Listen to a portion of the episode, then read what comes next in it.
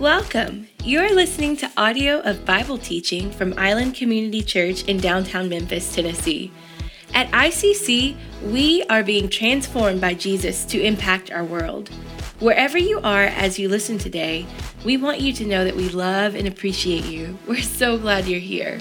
We hope today's message will help you grow in relationship with Jesus. You can access more gospel resources and ways to connect with our church at iccmemphis.com. Thanks again for joining us. Well, church family, I'm Barrett Bowden and have the joy of leading you into the Word today. If you've got your Bibles, I would encourage you to get them open to the book of Ecclesiastes in the Old Testament. Today, um, I am excited to be able to walk with you in a passage in Ecclesiastes that we actually study together every single August around this time. This is the only message in the life of our church that I preach every single year. And I am excited to have the opportunity to preach uh, today from this passage in Ecclesiastes. And for some of you, it'll be the first time you've heard this. For others of you, it will be your annual reminder. But I do believe that God has um, an opportunity for you today to know more of Him. Um, the title of today's message, and I do hope this morning you'll find a way to take notes. Um, I always love to see when you engage, uh, not just listening, but really desiring to understand and to remember and hopefully to later apply. So, the title of today's message is called Seasons Realizing the Potential. Um, quick question Who in the room is transitional. We'll start with a question Who in the room is like not from Memphis and may not stay in Memphis forever? forever? So you're geographically transitional. Oh, my word. Okay, there's a lot of you. All right.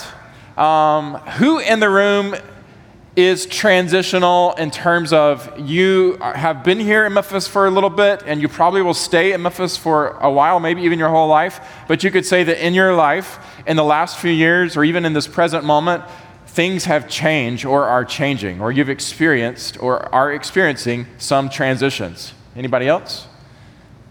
All right. Kind of what I thought. Um, the reality is, we are a transitional people. All of us, every single one of us in this room, has experienced, is experiencing, or will experience transition in life. Some of you are feeling it more keenly right now than others, but all of us understand what it looks like to transition because all of us are transitional. And one of the things that I want to talk to you about today is that transitions, while at times we could say quite challenging, and I bet several of you who raised your hand in the room this morning would say, in the transition that I'm in right now, there are some bumps in the road. It's hard. It brings anxiety. It brings just change. I, I, I, don't know if you're like me. Change to me is just hard. Some of y'all are like, change is like everything. I love change. But for others of us, change is just hard. There are challenges and transitions, but in transitions, there are also great opportunities. This morning, I want to talk to you about the opportunity of transition. And I want to frame it in terms of what I told you the title of the message was, which is seasons. Because as we look at the Bible, and as we look particularly at the passage that we're going to be looking at today in Ecclesiastes, the Bible invites us to consider our life journey in terms of seasons. I wonder, even right now, before I start, if I had to ask you to give one word to the season of life that you are presently in, what would it be? Think about that for a second. If you had to give one word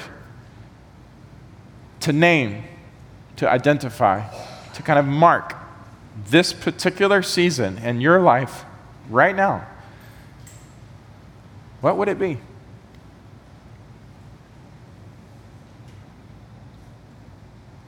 I would imagine that whatever it is that God's put on your mind and in your heart as you consider that question right now, It's probably different than if I had asked you that question last year this time. And for some of you, I did ask you that question last year this time, and I bet your response is different. The reality is, the Bible invites us to see that God has made our life and that in our life there are seasons. If you got your Bible, turn to Ecclesiastes. Chapter 3 is where I want you to be in the book. And I appreciate your patience waiting for the chapter number. But Ecclesiastes chapter 3, and we're going to start in verse 1.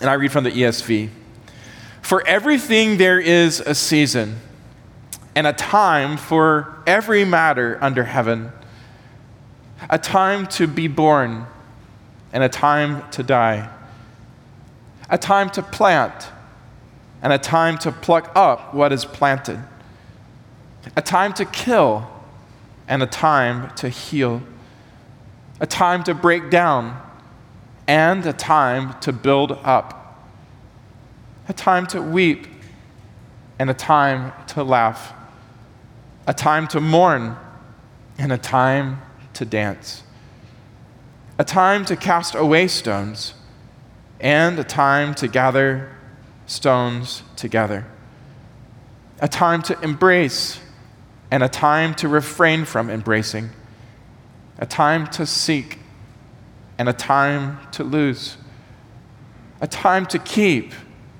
and a time to cast away, a time to tear, and a time to sow, a time to keep silence, and a time to speak, a time to love, and a time to hate, a time for war and a time for peace. What gain has the worker from his toil? I have seen the business that God has given to the children of man to be busy with. He has made everything beautiful in its time.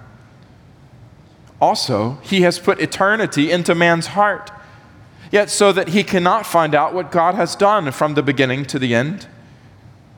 I perceived that there is nothing better for them than to be joyful and to do good as long as they live. Also, that everyone should eat and drink and take pleasure in all his toil. This is God's gift to man. I perceive that whatever God does endures forever. Nothing can be added to it, nor nothing taken from it. God has done it so that people fear before him. That which is already has been. That which is to be already has been. And God seeks what has been driven away. Father, we pray now that you would speak to us from your word, that your Holy Spirit would touch our hearts, confirm the things that are true, and lead us into the things that you desire. Help us to know you more. And we give you thanks and praise, even as we ask for your grace. In Jesus' name. Amen. Well, there's three things this morning that I want for you to see as we talk about seasons, the season of your life, and as we talk about this season of your life, all right? The first one is this, and all of these are very simple, but all of these, I believe, are so important today for you to hear, understand, and really know right now in your heart and life. Number one, God is in control of every season of life. God is in control of every season of life. If you look at verse 11, and by the way, I'm going to uh, do bring most of the points today, in fact, all of the points today, out of this single verse because it's so important that you understand this verse. Could y'all read this verse with me? You can memorize it maybe uh, later this week. He has made everything beautiful in its time. Let's read it together one more time. He has made everything beautiful in its time. The first part of the verse I want you to pay attention to because it's what I'm trying to teach you in this first point. It says here clearly that He has made. In other words, this moment of what God is doing is something that truly God is doing. What you are going through right now is something that God is attending to. He is the one who is sovereign over it. In fact, He has made this season that you're in. It goes on in the second part of verse 11, and he says, Also, He has put eternity into man's heart, yet so that he cannot find out what God has done. In other words, the attention here is on God and what God is doing. And then if you go down to verses 14 and 15, he says here, I perceive that whatever God does endures forever. Again, the attention, the focus on look at God and what he is doing. In fact, he says nothing can be added to it nor anything taken from it. God has done it so that people fear before him. In other words, the whole point of this is to get us to come to a point of recognition wow, like, look at God. To humble ourselves to the point of recognizing that He alone is God and He is at work. Therefore, I need to be surrendered to Him. You see what the scripture is teaching? God is in control of every season of life. Now, it's not just here in Ecclesiastes. In fact, if you go through the Bible, um, you can find this clear teaching in many, many places. I'll give you a few examples. From the book of Daniel in the Old Testament, chapter 2, verse 21, and maybe you can write down some of these references.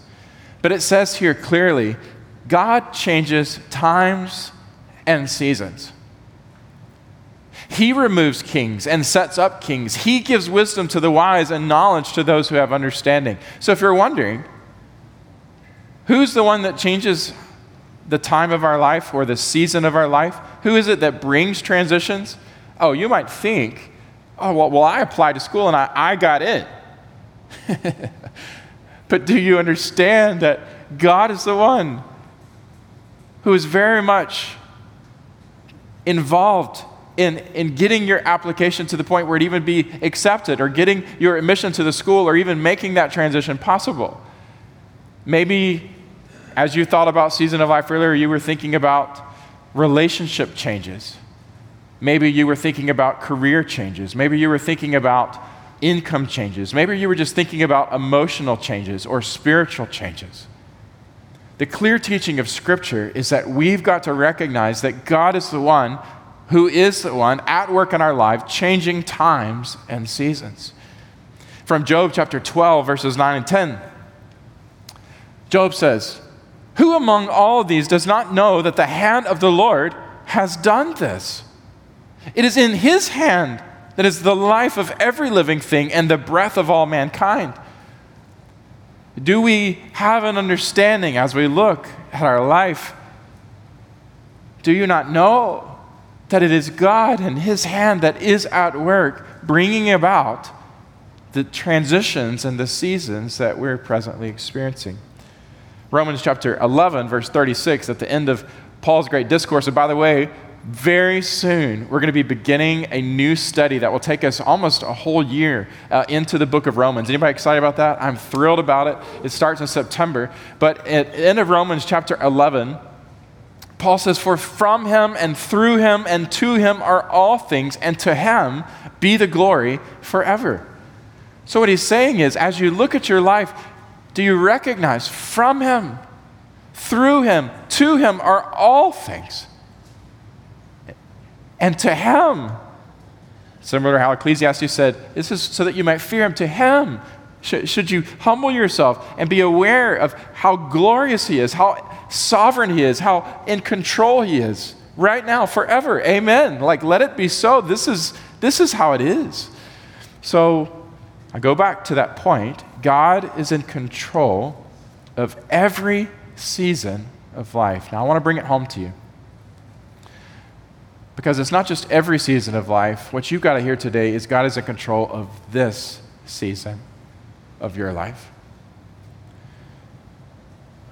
Right now, God is in control of this very moment, this very season of your life. And you know what that should lead you to do? It should lead you to trust Him. That's what God desires. If you understand that God is in control of this season of your life, then the natural response will be to trust in Him. Now, when I say trust Him, here's what I mean that no matter what season I'm in, that I'm going to trust that God has sovereignly ordained that I be in it. That right now, that I can trust that right now He has His hands on me in this season. He, he's not a potter with the clay, so to speak, where he just puts the clay down on the spin and it just, it just, he just walks away from it. No, he is very actively involved in your life right now. He has his hands on the clay. He is a potter that is very attentive to his creation.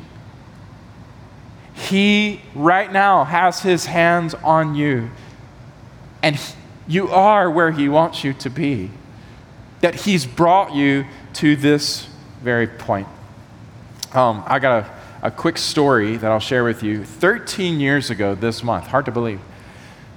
But 13 years ago this month, Michelle, my wife, and I uh, moved to Memphis. We moved here originally um, for Michelle to be able to have the opportunity to attend medical school at the University of Tennessee Health Science Center. She is now, very thankfully, she's done with that. she's now a doctor. Uh, she's on faculty at UTHSC and a pediatrician at Le Bonheur. Incredibly proud of her and the ministry that she has through medicine to kids and teenagers of our community. But we moved here 13 years ago, and to be honest, I was kicking and screaming like a little child brat. I mean, to be honest, who's like getting drugged somewhere by their parent. They're like, no! I was in Atlanta at the time, and I was pretty sure that Georgia was like heaven on earth. Um, to this day, I still think it's an amazingly great state, but things have tempered a bit in terms of my opinions. Um, I loved life as it was. Michelle had applied to multiple medical schools. In my mind, um, what God should have done was get her into a medical school in the Atlanta area so that she could move to, you know, the, the promised land, the, the state of Georgia. Um, we could happily live in the sleek city of Atlanta. We could pull for the Georgia Bulldogs team in person, you know, every chance that we got. Could be near family. Um, in my mind, like, that was just the way it should be. That was the best possible outcome. Well, she got a University of Tennessee Health Science Center, and it was clear that that was the door that was open. And I was sure that I was going to marry the girl. I mean, we were just dating at the time. I knew that within a month I was about to propose. She didn't know that yet. I'd already talked with her family about it, my family about it. We were ready. And so there was no doubt that I was going to follow her wherever she went. But y'all, when I followed her to Memphis, and some of y'all, y'all gonna have to admit with me for just a second. If y'all are from here, please close your ears because I do not mean this against this great city that I now love. But when I found out I was coming to Memphis, I was like, seriously? Memphis, Tennessee? Nobody wants to go to Memphis. Anybody willing to admit that they had a little bit of a hard time when they first heard they were coming to Memphis, right? Some people in the room are going, yep, I know the feeling because what the reputation of Memphis, especially 13 years ago, and maybe even to this day, but was like, that may not be a great place for you to live. Like, that may not be a safe place for you to live. That's not a place that maybe if I got any pick on the mount that I would like point to and say, that's my life dream to live there. And so I came honestly confused and frustrated, bitter in my heart. I was happy to be near Michelle, but I was bitter about being in Memphis. I was resistant, completely resistant to being here for weeks. No, not weeks, for months. I was pouting with God. I was fighting against God. I had a closed heart. I honestly had no desire to be open to what God was doing.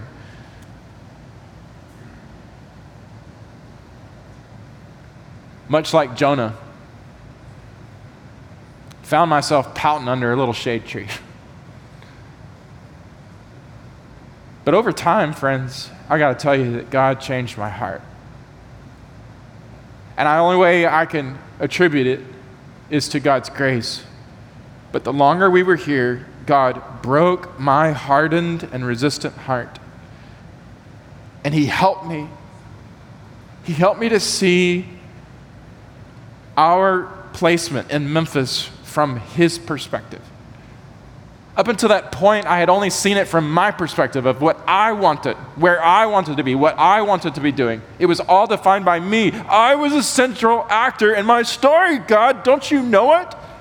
Why are you not working everything out around me? And God had to help me go, uh, do you completely misunderstand here? This is not about everything revolving around you. It, it, actually all revolves around me. And I am inviting you to recognize that you are fighting me when you need to be surrendered to me. And see things from my perspective because, Barrett, I'm doing a new thing. And he helped me to realize it was not about which school opened the door. It was not about which city was the best city. It was not about just me chasing Michelle. At the end of the day, the reason I was in Memphis was because of him. And he allowed me in his grace to open my heart to embrace his work in my life. And the rest of the story is that it has been so sweet and it has been so good. It has looked nothing like I thought or planned. But y'all, we're still here 13 years later. That means something. It means that I have recognized that God is a better planner of my life than I am. Friends, God is in control of this season of your life. And where that should lead all of us is number one, we should be humble you think you're doing something in this season, huh? Oh, forget about that. Don't you know it's not you doing something, it's God doing something? So be humble before Him. But second of all, rest. Trust in Him. Be still. Know that He is God. Rest in Him. The question I want to ask you in this point is Will you resist or embrace that this season is a season that God has appointed for you? I believe there are some of us who are in the midst of transition right now, or maybe in a season right now, and you right now are similar to where my heart was, where you're resisting the Lord, you're pouting, you're fighting, you're confused, you're questioning, you're resisting perhaps. And you can continue in that, but I got to tell you something that's not the place God wants you to be. It's not all about you. And I listen, God cares about our hearts. He cares about our disappointments. He cares about our griefs. He cares about our sorrows. He cares about those things that may be difficult in what I'm trying to teach. But what I'm saying is, what He's inviting you to do is to bring yourself to Him and to say, God, while I don't, while I, I do not understand your ways, I will trust your heart. I'll trust you. I'll embrace that you are in control. This is a season that you have appointed for me. And I want you to be honest. Will you trust God? Will you trust God with this season? This season in your life, whatever it is, should be marked by growing trust in God.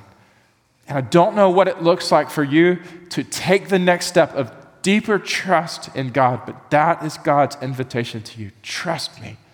Trust me.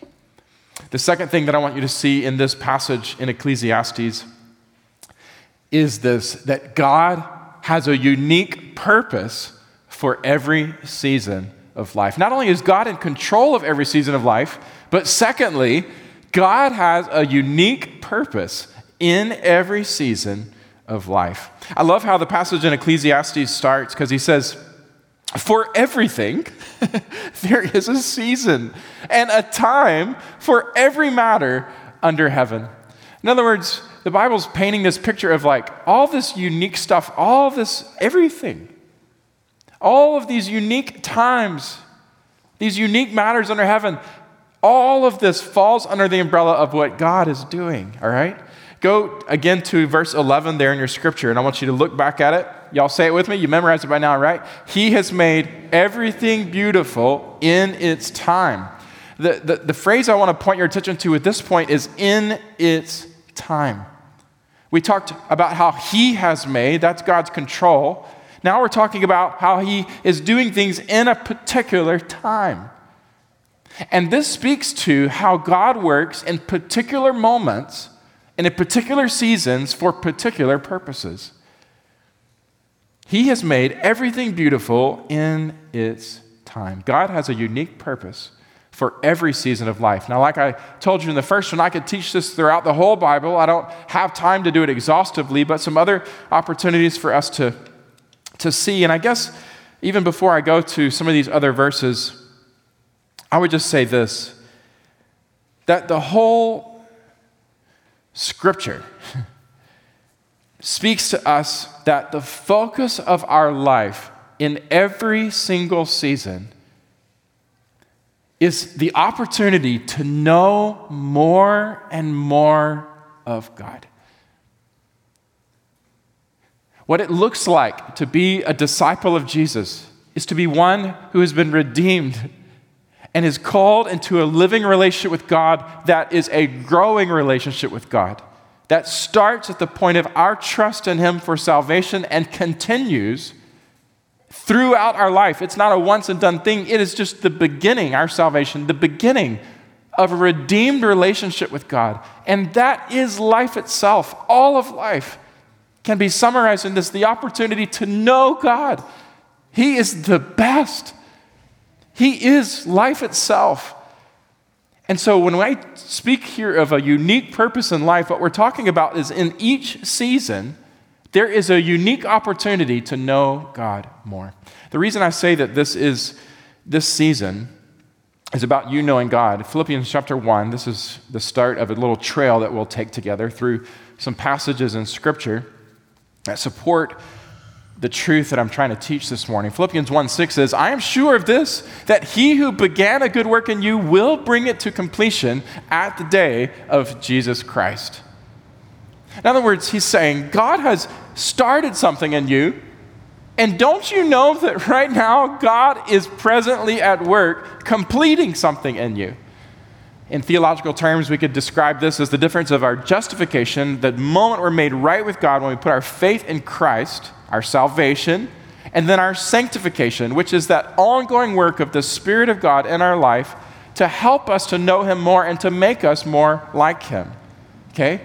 What he's saying here is God, who started a work, is now at present completing a work. He is working by his Spirit in you to help you know Jesus more, and he will finish that work one day. Theologically, we speak of that as glorification, the day of the fullness, the completion of the work that God has begun.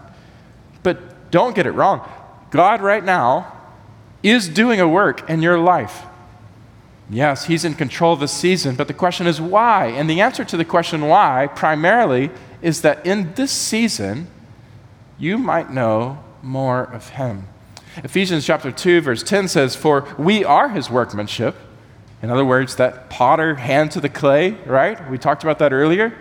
We are created in Christ Jesus for good work, which God prepared beforehand that we would walk in it the scripture is speaking here that God has prepared this season for us that we would learn to walk in it. And what He intends for us is good and ultimately is about God. And the reason I say it's about God is because in two chapters over, in Ephesians chapter 4, verse 13, Paul speaks, and we've done, we t- typically, by the way, in our church, teach expositionally. We like going through books of the Bible. This is a topical message, and I know I'm hopping around all over the place. But I want to assure you that even like this book in Ephesians, you can go and find our study in Ephesians so that you can see it in its proper context. But for right now, I'll take my word for it. Verse 13 says, Until we all attain to the unity of the faith and of the knowledge of the Son of God, to mature manhood, to the measure of the stature of the fullness of Christ. So, in other words, what God's saying to you is, I want to grow you. I'm at work right now in your life to grow you up in Jesus Christ. There was a little sign over my toilet growing up. Some of you have heard this story. It was a little cross stitch thing. People don't cross stitch much anymore, but in Georgia back in the day, cross stitch was everything. Um, we got cross stitch stuff as wedding gifts for our wedding. Anybody with me? Okay, we're the only ones? Okay, okay, whatever. Um, cross stitch says, Please be patient. God is not finished with me yet. Little boy fishing. Please be patient. God is not finished with me yet. In other words, it's a recognition that right now, God is still growing me up. Right now, in this season, it's a season that is marked by His work in my heart and life to help me to know Him more. It's, a, it's an opportunity for me right now to know Him more and to learn to show Him more into the fullness of the stature of Christ. In any given season, this is God's primary concern for you. You are a work in progress. You are in the midst of spiritual transformation. This transformation is the greatest joy of life, knowing Jesus and experiencing Him in our life and experiencing His work in our life. And this work is ongoing and will keep going on the rest of our life. Um, I think there's a lot of confusion sometimes around seasons of our life. Um, but I, I try to pro- provide clarity this morning in saying this that God is more concerned about your character and your nearness to Christ than anything else. He is more concerned about your character and your nearness to Christ than your career. I think sometimes I get worried as a pastor because I look out and I see a lot of people who are consumed with career, whether it's in school, preschool, not, not like three year olds, I'm talking about before school, whether it's during school, whether it's after school, and it's almost like we build our whole lives or we base our understanding of our whole each season on our careers. And God is going, um, I, I, I actually, I mean, I'm glad to be able to provide for you through work. And I'm glad for the good work that you're putting your hands to. That we're not minimizing work in any way. Work is a good gift of God created before the fall. But at the end of the day, what should what your priority should be in any season is not your career, but your nearness to Christ, your likeness to Christ. God is more concerned about building your character than your career. Did you know that? And it would be a better choice for you to give up a little bit on some things with career and pursue Jesus than to have all the career stuff and miss out on Jesus. It would be much better for you to keep focused on Christ. Another way I can say it, maybe this will stick. God is far more interested in who you are than what you do. He is far more interested in this season of your life. Some of us are so consumed with, with all that we're committed to in terms of activity. But who are you in terms of identity? He is more concerned with building you who you are and who you are in Him, in Christ, than, than what you do.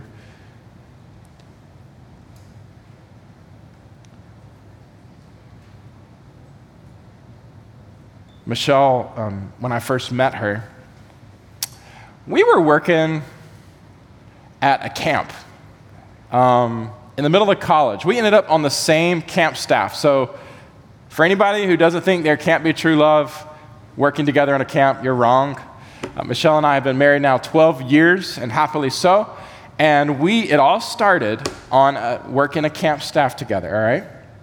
We were doing that over in Charleston, South Carolina. Our whole relational history can be summarized with southeastern states. I can tell you about that later. But one of the states in our story is South Carolina because we met there in Charleston. Anybody ever been to Charleston? Great little place. Um, I'll never forget, though, the first week of camp, we were all sitting around a circle. There was about 30 of us on the camp staff, and it was a Christian camp. And so the activity that I'm about to describe is, is probably not abnormal for this kind of camp. They gave everybody like a 15 minute slot on the camp staff, and part of our training week was everybody got to go around and tell their, their life story and their Christian testimony. Well, when it got to Michelle's turn, I'll never forget what she said. Because she said, um, As I want to start to share my story today, I actually want to do it using the names of God. And she said, as I reflect back on my story, she said, it's not about so much what I was doing as much as like how God was showing himself to me.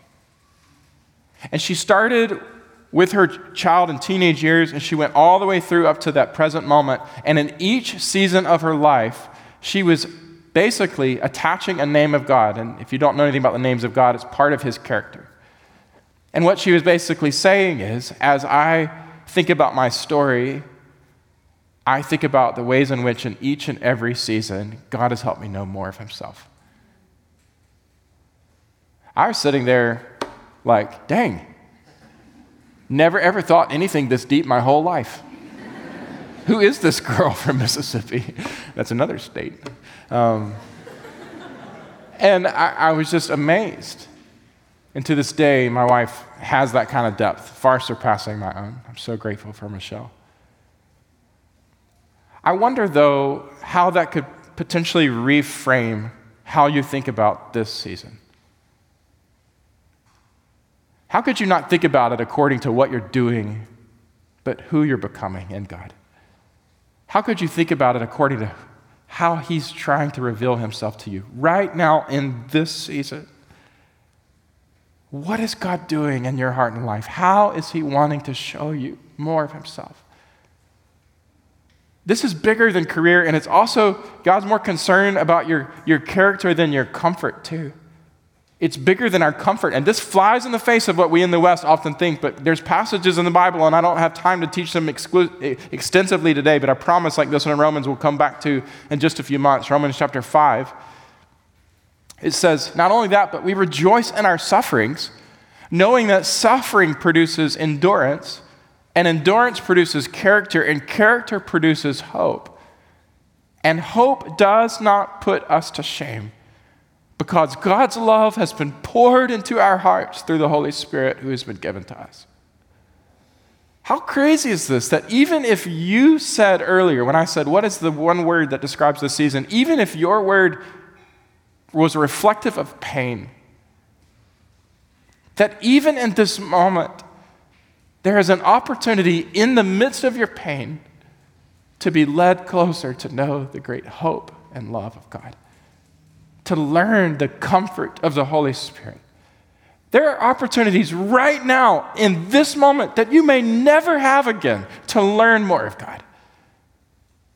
What is your opportunity? What is God doing right now to help you know more of Him? I just, I just pray I pray for us to have the bigger picture of what God is wanting to do. God has a unique purpose in every season of life. And I can reframe it like I did the last one, which is this God has a unique purpose in this season of life. And what should this lead us to do, friends? Well, the first one I told you it should lead you to trust, but with this one, here's what I want to encourage you. As I do every year this time, seek Him Sounds so simple. But sometimes the, the simplest things are the things that we often have the hardest time learning to live in day to day. Just seek Him. We must make a choice to, to believe, God, you do have a purpose for me, and it's about you. Over and over in the scriptures, like Matthew 6, clear instruction seek first the kingdom of God okay, yeah, I'm in school, or I'm in this work season, or I'm in this family moment, I'm in this friend moment, I'm in this career moment, whatever. Okay, yes, but there's something bigger going on here. And, and what he says is, if you will prioritize me, I'll take care of the rest. Seek first the kingdom of God and, and his righteousness, nearness to him, likeness to him. And all of these other things will be added to you. God's going to take care of you. Jeremiah 29 talk, it's a passage that many of us know, speaks of the plans that God has for us. For I know the plans that I have for you, declares the Lord. Plans for welfare, not for evil, to give you a future and a hope. But then he says, But then you will call upon me and come and pray to me, and I will hear you. You will seek me and find me when you seek me with all of your heart. How will the plans of God be realized in your life as you seek Him, as you make the choice to prioritize Him above all else? One of my favorite passages in the Bible is from Philippians chapter 3. Man, I just wish for more of us as a church family to have this heart. The heart that says, But whatever gain I had, I counted it as loss for the sake of Christ. Indeed, I count everything as loss because of the surpassing worth of knowing Christ Jesus, my Lord. In other words, he's saying, if I had to make a comparison of what I could pursue in life, and this season, you, you have a lot of things you could pursue, every one of you, in different ways. But Paul goes, as I make the comparison, there is no comparison. I will minimize everything else and prioritize Jesus because there is surpassing worth in knowing him. I consider everything else second. I consider him first, and I am going to make the choice to seek after him. The question for you is Will you allow God to work in your heart in this season to grow you closer to him? And will you surrender to God? in your life for His work in this season. I believe some of y'all know. Some of y'all know. I believe some of y'all know what God might be desiring to do, and I'm just asking you embrace it and really yearn for it. Make this season a season to know Him more, and so that the end of it, maybe this time next year, you can say, Here's my name of God. Or here's my testimony. This is how I know God more because of the season that I've been in. Well, third and finally, friends, uh, we talked about this morning how God is in control of every season. We talked about how God has a unique purpose for every season. And third and finally, we're going to talk about this how God is faithful in every season of life. I love the word faithful in the Hebrew. Um, it's the word hesed, and it literally means basically like how God is loyal and loving kindness. It's an amazing word that really has no English equivalent.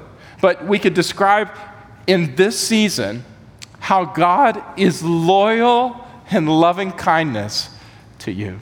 God is faithful in every season. Go back to verse 11, and I close by just drawing your attention to a single phrase.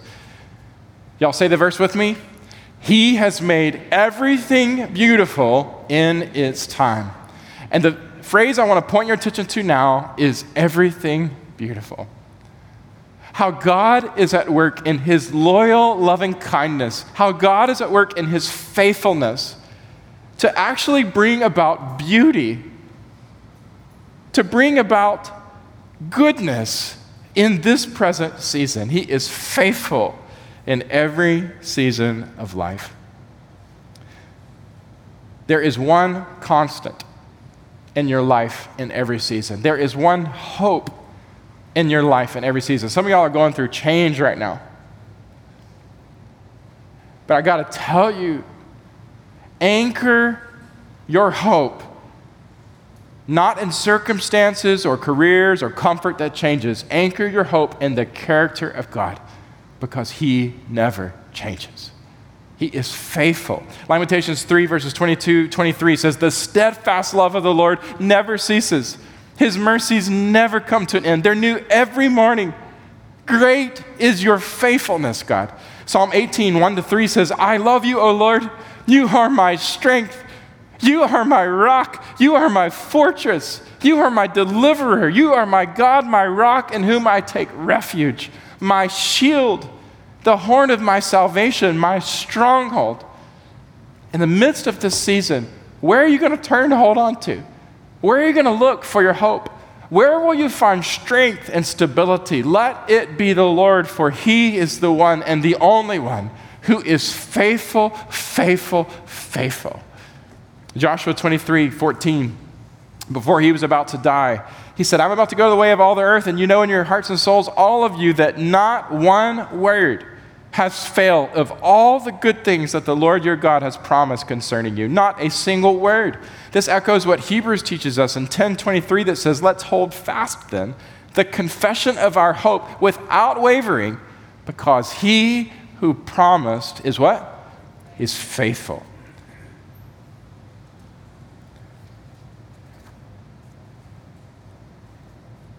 And friends, I got to tell you, the story of my life is not a story of my faithfulness to God. It's a story of His faithfulness to me. And friends, if we're going to have any hope in this season or any to come, it's going to be because we cling to Jesus who is faithful. The scripture says in 2 Timothy chapter 2 verse 13, if we are faithless, he remains faithful. For he cannot deny himself.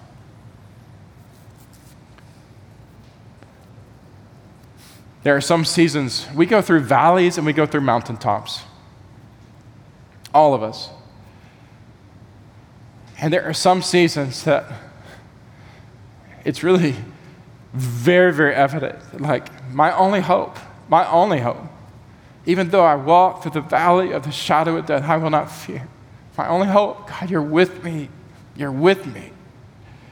There are some seasons, some of y'all may not have experienced them yet, but there seems some of y'all today who are right in the middle of it, and you know that your only hope is the faithfulness of God to you. Your only hope is God holding on to you. And I just want to encourage you hold on to him because he who promises faithful. And for those of you who feel like everything's hunky dory right now, everything's great, up and to the right, I got to tell you be careful. All of that stuff that sometimes we, we feel real good about life because we have all of this going well, that all is an illusion. That stuff can be taken from you in a heartbeat. You've got to maintain a rock solid confidence in something more than the stuff this world throws at you. You've got to be anchored in God. You've got to be anchored in God.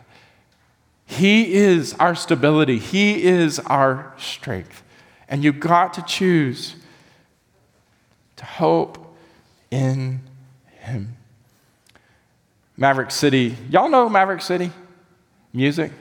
They were on the Grammys this past year. Apparently, they've like become a thing. Um, I'd like to pride myself in saying I knew them before they were a thing, but um, maybe not because they were on Apple Music when I found them, so who knows. Um, anyway, Maverick City Music's a worship band, but they wrote a song called Promises, and the song lyrics are really touching to me. He says, God of Abraham, you're the God of covenant and of faithful promises, time and time again. You have proven that you will do just what you say. Though the storms may come and the winds may blow, I'll remain steadfast. And let my heart learn when you speak a word, it will come to pass. Oh, great is your faithfulness to me. From the rising sun to the setting the same, I will praise your name, for great is your faithfulness to me. When the seasons change, you remain the same God, to age, from age to age, though the earth may pass away, your word remains the same. Your history can prove there's nothing you can't do. You are faithful and true.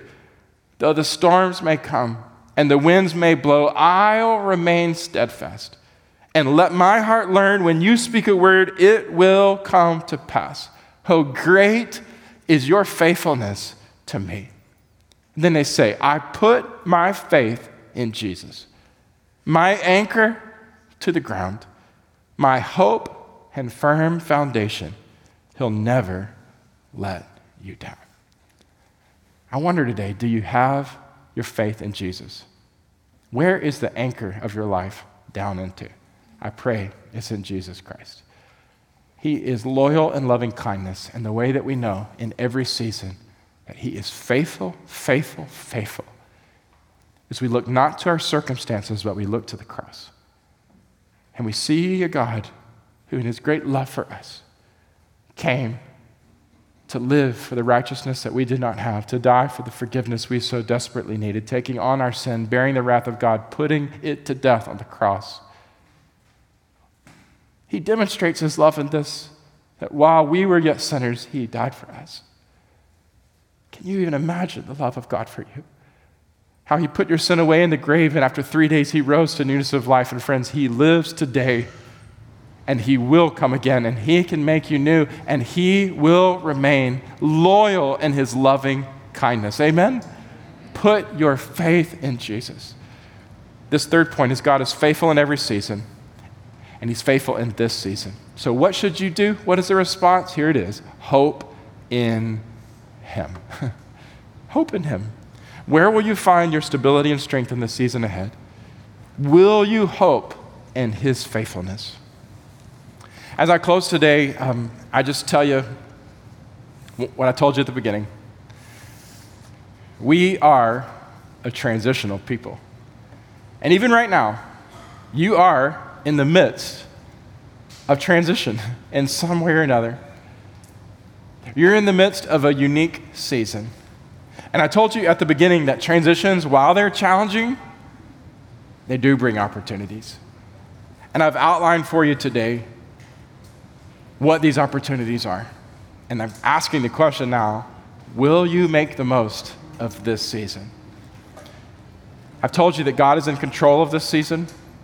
I've told you that God has a unique purpose in this season. And I've told you that God is faithful in this season. Those things I can tell you, I can declare to you. What I can't do for you, and what right now, as we move into our time of prayer, you need to right now in your heart beg God to do. You've got to beg God right now to do something in your heart that I can't give you, I can't do for you. Nobody can. You need the Spirit of God to touch your heart right now in these three ways. You need to trust Him. You do. You need to seek Him. You need to make him your number one priority. And you need to hope in him. You got to put your anchor in him. Some of us are resisting, and you need the Spirit of God to overcome that this morning and just let, let that just dissolve. This morning, God may want to break some of you. And just let Him do that. Just let Him break you. Let Him pry your hands off of that which you're holding on control to and let Him just give you release. Some of y'all today have been thinking this season's about something other than Jesus, and today God's confronting you say, wait, wait, wait. Right now, this is about me. It's something I want to show you of myself, something I want to do in you. And maybe today you just need to say, God, make that my leading priority. And some of us today, we're, we're, we're hoping in something that's not really firm ground. And God's invited you to, to, to kind of take the anchor out of that which is not real and to drop it and to just make your strength and stability Himself. So, Father, I just pray right now in Jesus' name that you would work by your Holy Spirit. You are powerful and you are present. And I pray, God, that you would work in our hearts, lead us to you. You are wonderful in every way. You love us, you're for us. You gave yourself for us. Oh, Father, I pray that if there are those here today that don't know you, that even now, God, you would touch their heart. Help them to turn from sin and put their trust in you, Jesus. Help them to, to call upon you and give them life today. For all of us, Lord, in this season, I pray that we would call upon you, that you would do something in our hearts that would lead us to see the opportunity that you're providing right now. We pray all this in Jesus' name. Amen. Thank you again for joining us for today's Bible teaching from Island Community Church in downtown Memphis. We want to encourage you to join us in person for worship soon. No podcast can ever replace the good design of God in gathering in person with other believers for worship in a local church. For more gospel resources and ways to connect with ICC, you can visit us at iccmemphis.com. As we close, we offer a prayer of blessing for you from Romans 15:13. May the God of hope fill you with all joy and peace in believing, so that by the power of the Holy Spirit you may abound in hope. Thanks again for joining us.